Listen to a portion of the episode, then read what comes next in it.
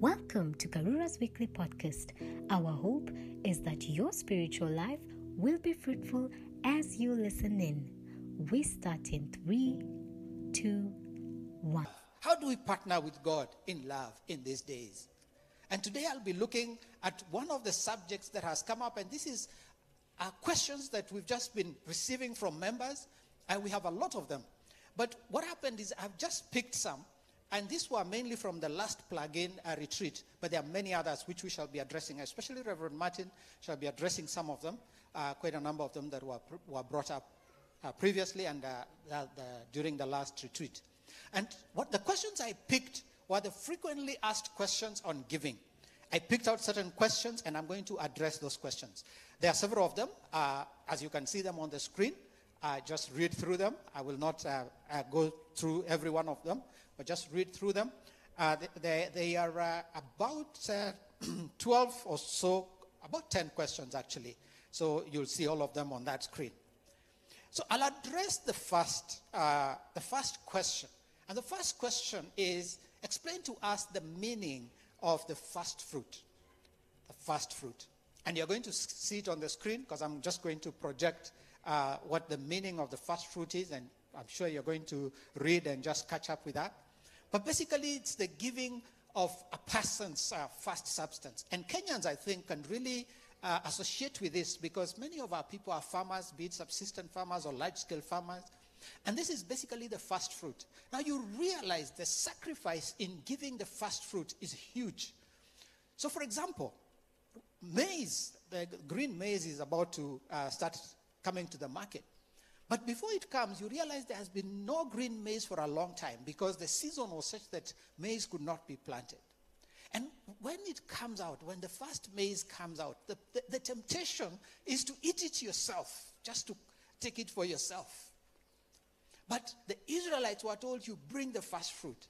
That means the first fruits that came out, they were to take it to God, to dedicate that to God. And so it was quite a sacrifice.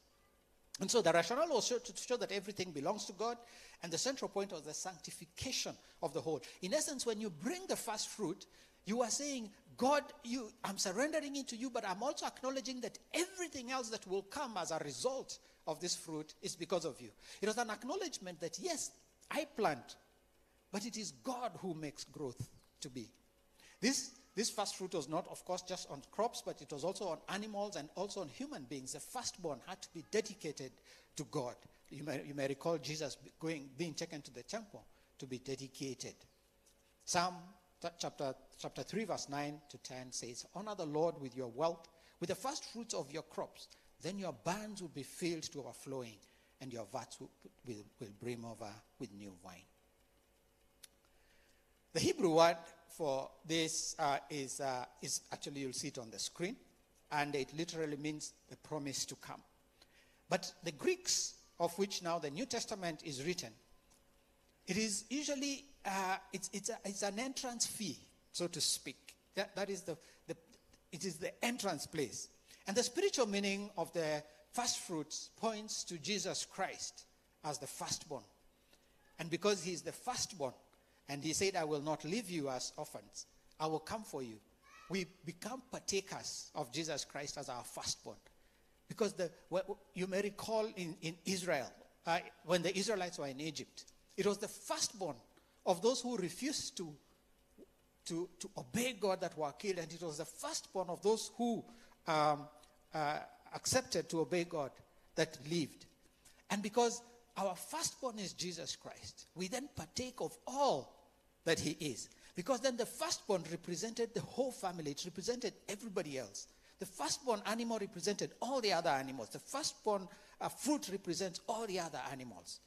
Paul, writing to the Romans, says if the part of the door offered as the first fruit is holy, then the whole branch is holy. If the root is holy, so are the branches. And you may recall John chapter 15. We are part of Jesus Christ, and He is holy. He's the root, He sustains us. And so that is what the first fruit is all about. I also realized that there were quite a number of new members here in, in Karura, especially after the COVID. There's been quite a number of new members who've joined us. And one of the questions was, what is the practice of Karura Community Chapel in regard to the first fruits? Well, we receive a lot of first fruits from a lot of the members here.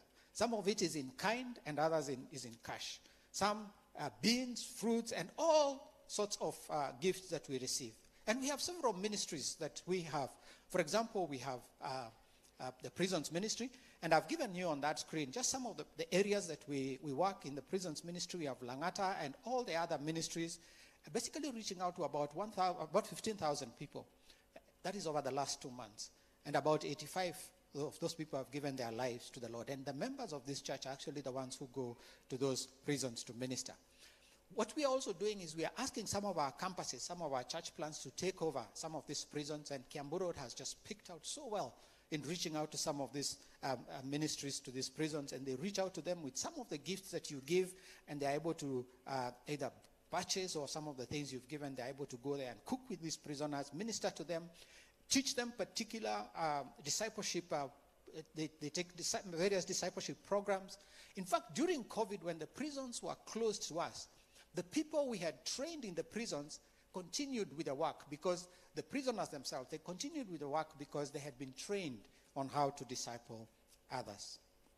We are able sometimes, after, after they have finished their prison sentences, we usually uh, help them, integrate them into the society. So some of our members go into the community, they help the community to accept those who are coming from prisons.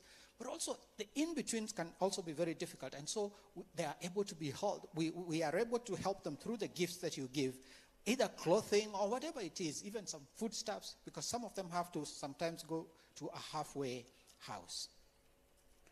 We also have the Dorcas ministry.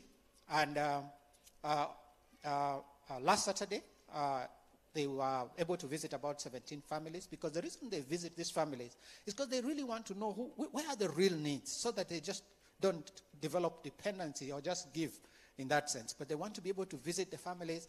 And Pastor Betty here and others will tell you when you visit some of these homes, you'll be amazed. There are so many grandmothers who are looking after their, their, their grandchildren. The parents are not there for one reason or another. Some of them are extremely poor, some of them are sick. And so that way, then, when you give of your first fruits, whenever you give of your substance, our teams are able to go and share the love of Christ uh, with these particular uh, people who are in real need. And this happens on Thursdays on a bi-weekly basis. So in case you have a bit of time and you are available, please join our teams so that you can be able to minister to these people in need. Of course, we appreciate our neighbors, like uh, uh, Claire said, uh, Two Rivers just being there for us, the Runda Association, and uh, last week, uh, we had uh, Riviera, Rosslyn Riviera. They not only asked their customers to donate certain items, but they also gave cash donations towards this Dorcas ministry. Let's appreciate Rosslyn Riviera. Wherever they are, if any of you are here from Rosslyn Riviera, we say thank you very much. But we also have the KYSA, this is the Youth Sports Association. This is the use of sports. Of course, we have our own youth uh, team over there, but we also use the, we also have this uh, Kenya, Karura Youth uh, Sports Association that just ministers through its programs to various people.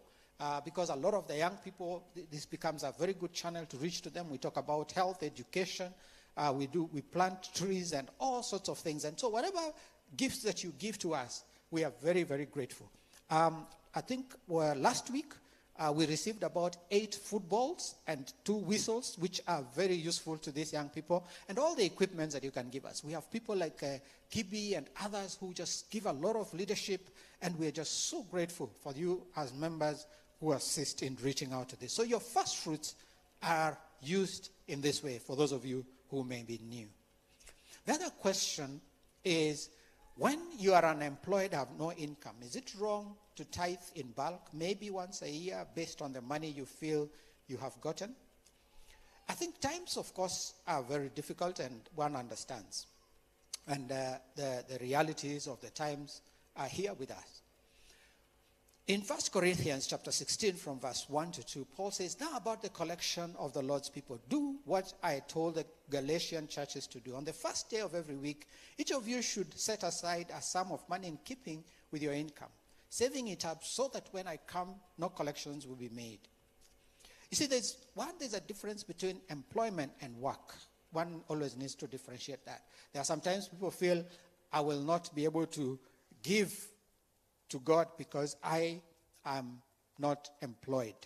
But one needs to differentiate from a biblical aspect the difference between work and employment. You may be unemployed, but you're able to work. And somehow, sometimes God blesses you, God gives you air to breathe, God gives you food, God is supplying for you. And so you need to be aware of that. And what Paul is basically telling these people from that particular verse is that giving, you need to be uh, careful about, especially the regularity and the preparation and the proportion. So the, God never asks us to give what we do not have. But also, you need to check about your preparation and your regularity. And that is why uh, he doesn't just say either give everything or give beyond what you have. And so the, the, the, proportion you may give may seem bad to others or may seem good to others. But in this manner of giving in proportions, actually no one is left out. The principle here is the sacrifice. Setting whatever God gives you aside. And he tells them, set it aside on the first day of the week. Because if you wait to do things until the end of the year, there's no guarantee that you'll be able to do it. And if you wait to do things in, until the end of the year, you may never be sure that you will receive that which you think.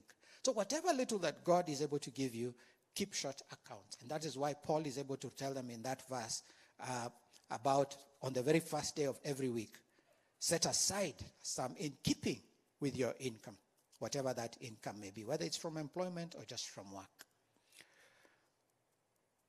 The other question is actually two of them that I've combined. Where should one tithe upon getting a transfer, maybe former church or new church? Then the second one, is it okay to give tithe to your home church? This home church means mainly the rural church for those of you who have rural homes. Uh, the response to that is the, the place of giving is first and foremost the local church, where one is spiritually fed, held accountable by other members, and also holds those members to account. Because it's not just about giving, but it's also about being able to hold one to account for the administration of the giving.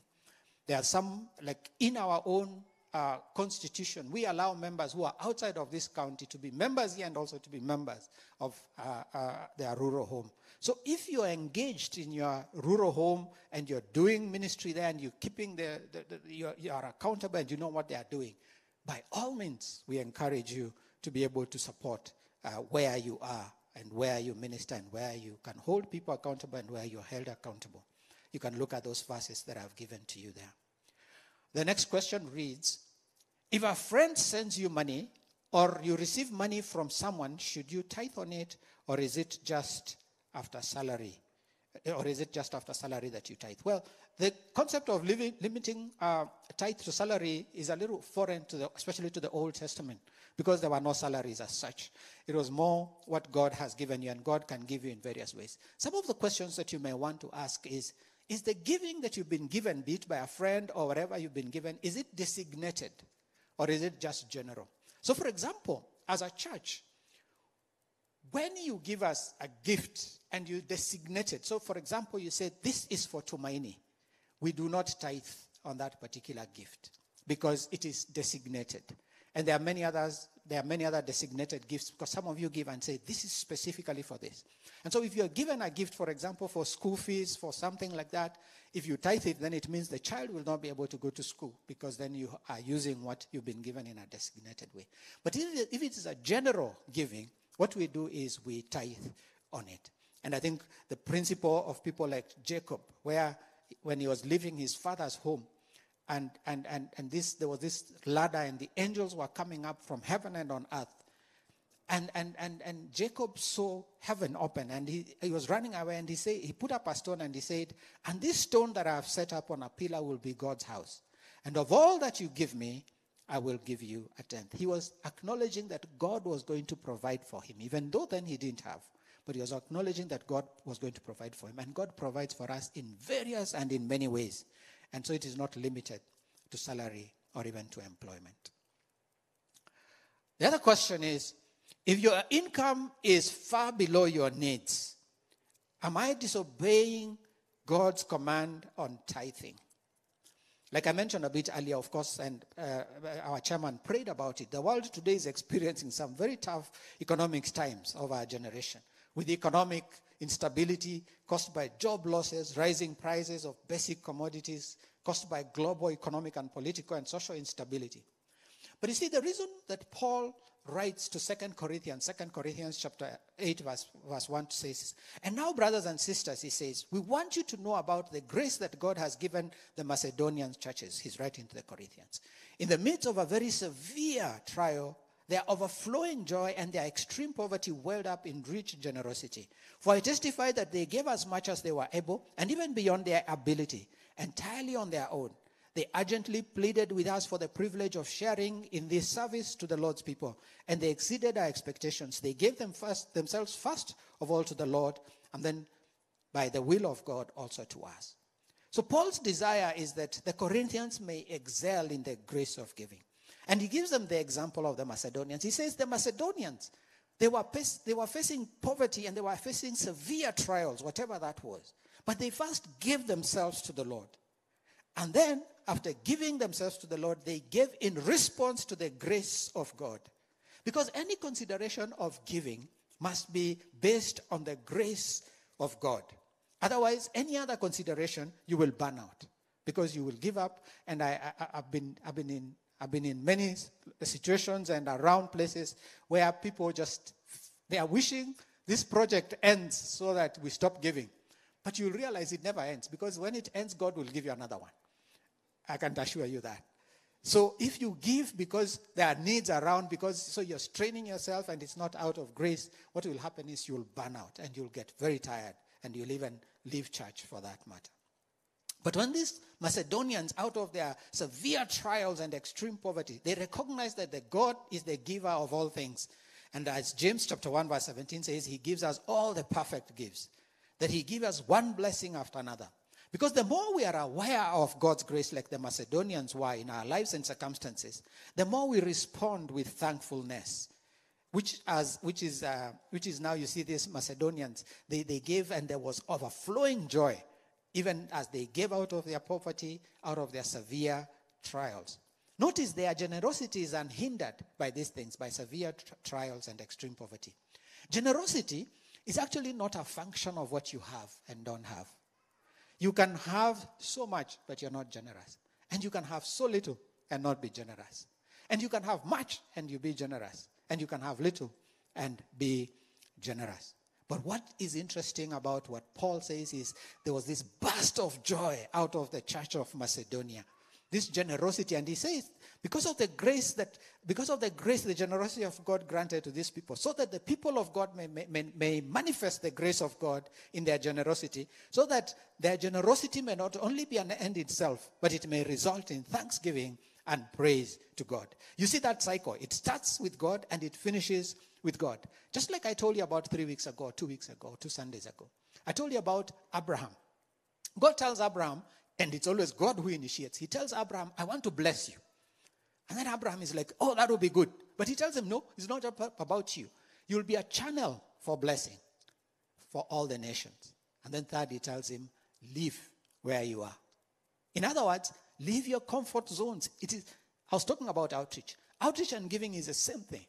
For you to be able to give, you cannot do that just in your comfort zone. You must be able to get out of your comfort zone. You must be able to give beyond your comforting zone.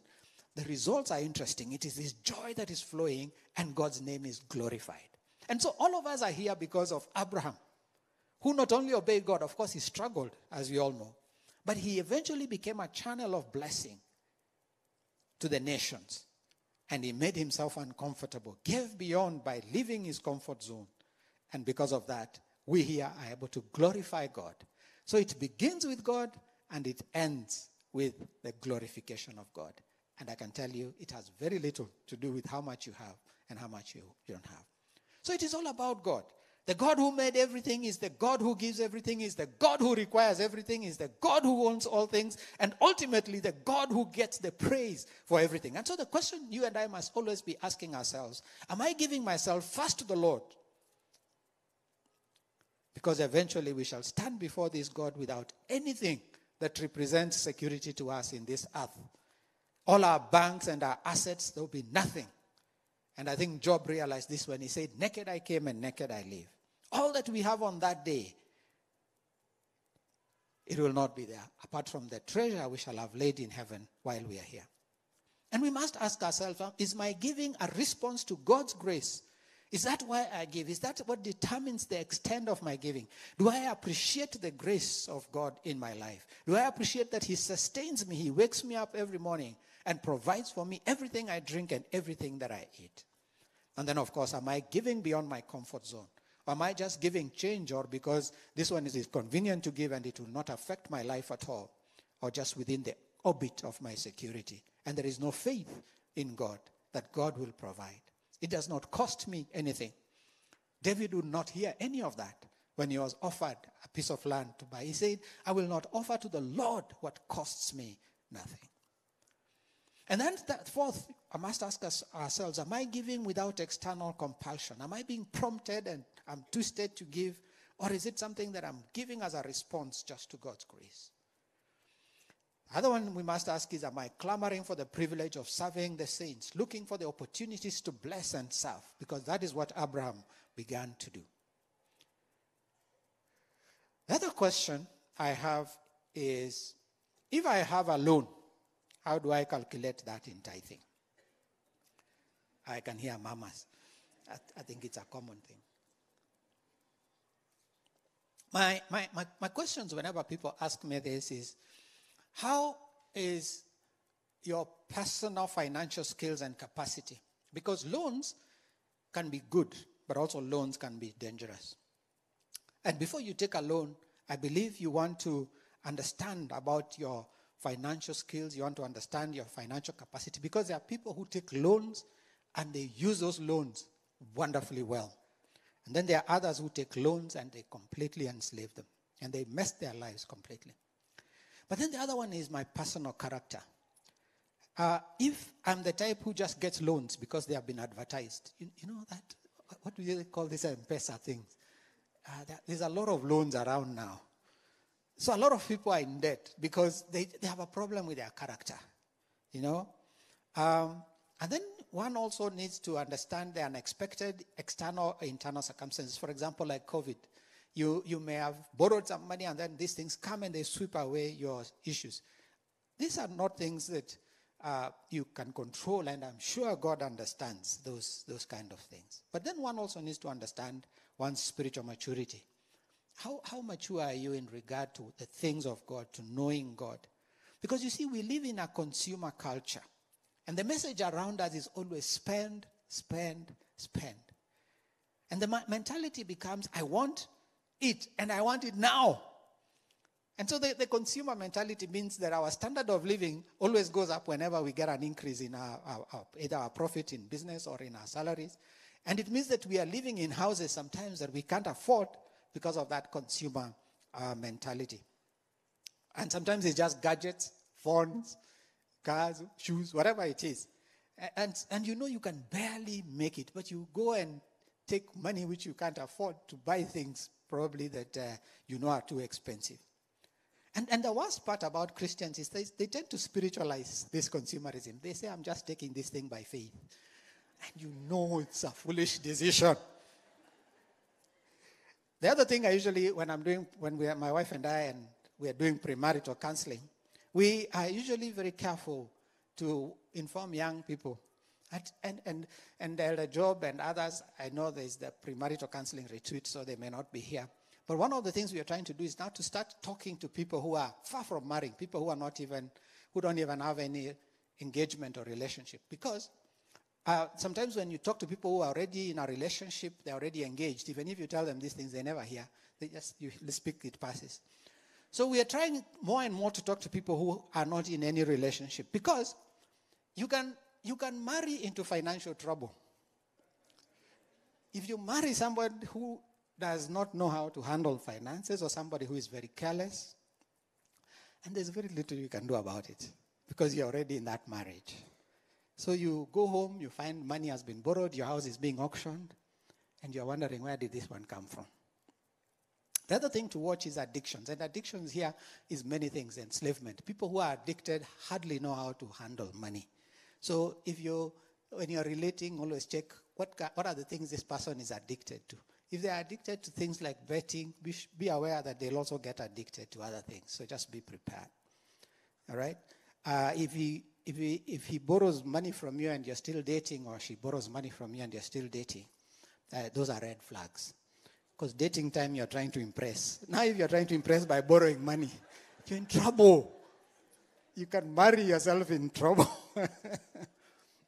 uh, the other question is Should I tithe on the gross or net income? Uh, Melchizedek, Hebrews speaking, uh, Hebrew, Paul writing uh, about, not Paul, I don't know who wrote Hebrews, but chapter 7, Hebrews chapter 7, verse 1 to 2, it says, This Melchizedek was a king of Salem, the priest of God Most High. He met Abraham returning from the defeat of the kings and blessed them. And Abraham gave him a tenth of everything. First, the name Melchizedek means king of righteousness, then also king of Salem, which means king of peace without father or mother, without genealogy, without beginning of days or end of life, res- resembling the Son of God, he remains a priest. You know, some people say this is just a one verse in the Bible. But remember, this concept of a tenth was not, it was hundreds of years before it became a law as Moses wrote it. Abraham is living hundreds of years before this. And even Job, J- Jacob, when the one we read in Genesis chapter 28, when he says, God, I'll give you a tenth of everything, it is hundreds of years before the law. So it is not a matter of the law of Moses, but it is something that God had instituted at some point that they knew. And so Abraham gives a tenth of everything. Of course, Abraham had no temple to go and offer to and all that. So we are not told all his stories, we are told some. And I'm sure if we were told all his stories, we would have different uh, views. But the reason he gives a tenth of everything is because of who he is giving it to. He realizes whoever this Mel- Melchizedek was, he probably realized that this is the man when I went to help my cousin Lot. He's the one who probably played a part, be it in protecting me, be it a part in just returning everything I had, or preserving the things as they had been stolen so that none of them was damaged, especially the people, none of them was killed. And so he realizes that if it was not for this person, whoever it is, I will tithe to him. And so tithing is usually a matter of who are you giving to? What can this person do? Or what has he done? You know, when you're thinking about tithing, you must always be very careful, and even general giving. There are people who get this notion that they are providing for God's needs. In Acts chapter 17, verse 25, it says, and this is talking about God, and he is not served by human hands. And if he needed anything, rather, he himself gives everyone life and breath and everything else. You and I cannot serve God. We cannot provide for God's needs, whatever little, whatever much we have. And then the, the, the, the same people, uh, uh, again, are being addressed in Psalm chapter 50, from verse 9 to 15. God is speaking to them because they had this notion that we are supporting or we are providing for God because He's in need. God says this I have no need of a bull from your stall or of goats from your pens. For every animal of the forest is mine, and the cattle on a thousand hills. I know every bird in the mountains, and the insects in the fields are mine. If I were hungry, I would not tell you. For the world is mine and all that is in it. Do I eat the flesh of bulls or drink the blood of goats? Sacrifice thanksgiving to God. Fulfill your vows to the Most High and call on me on the day of trouble, and I will deliver you and you will honor me. Because it is God who is willing to help you, not you who will help God. He says, Call on me, then I'll help you, I'll deliver you. Not the other way around.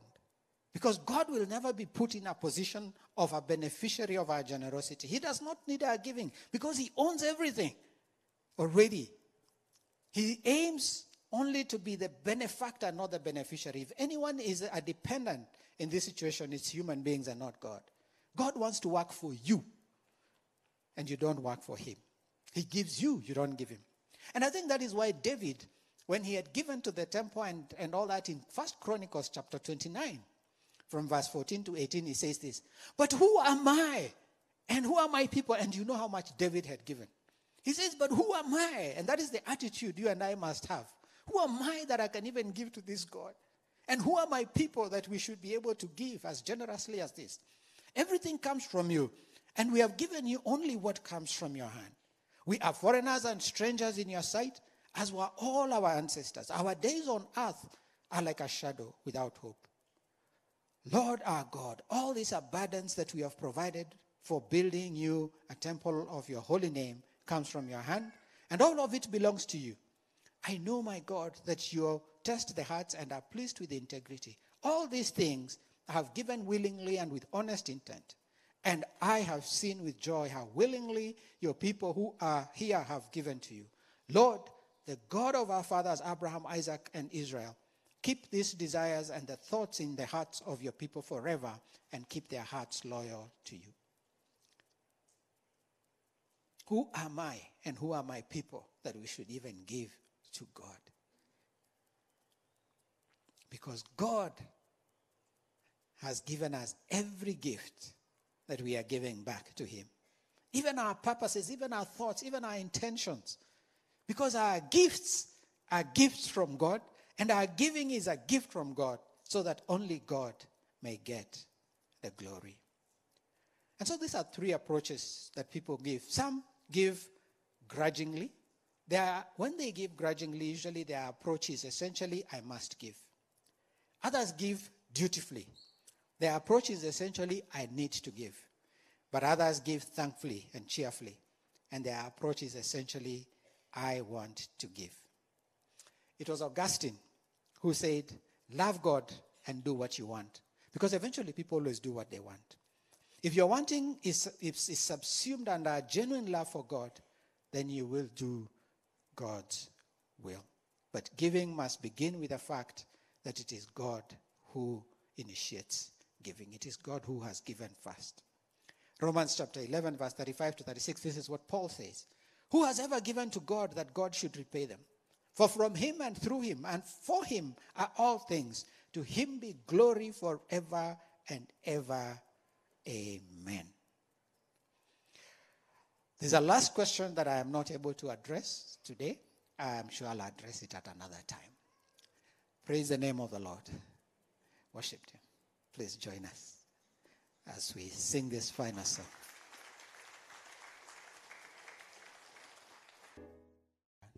Has this message challenged you? We hope that it has been a blessing in your life. If you would like to give your life to Christ, or talk to, or pray with someone, kindly reach us on WhatsApp 0721 990 880. God bless you.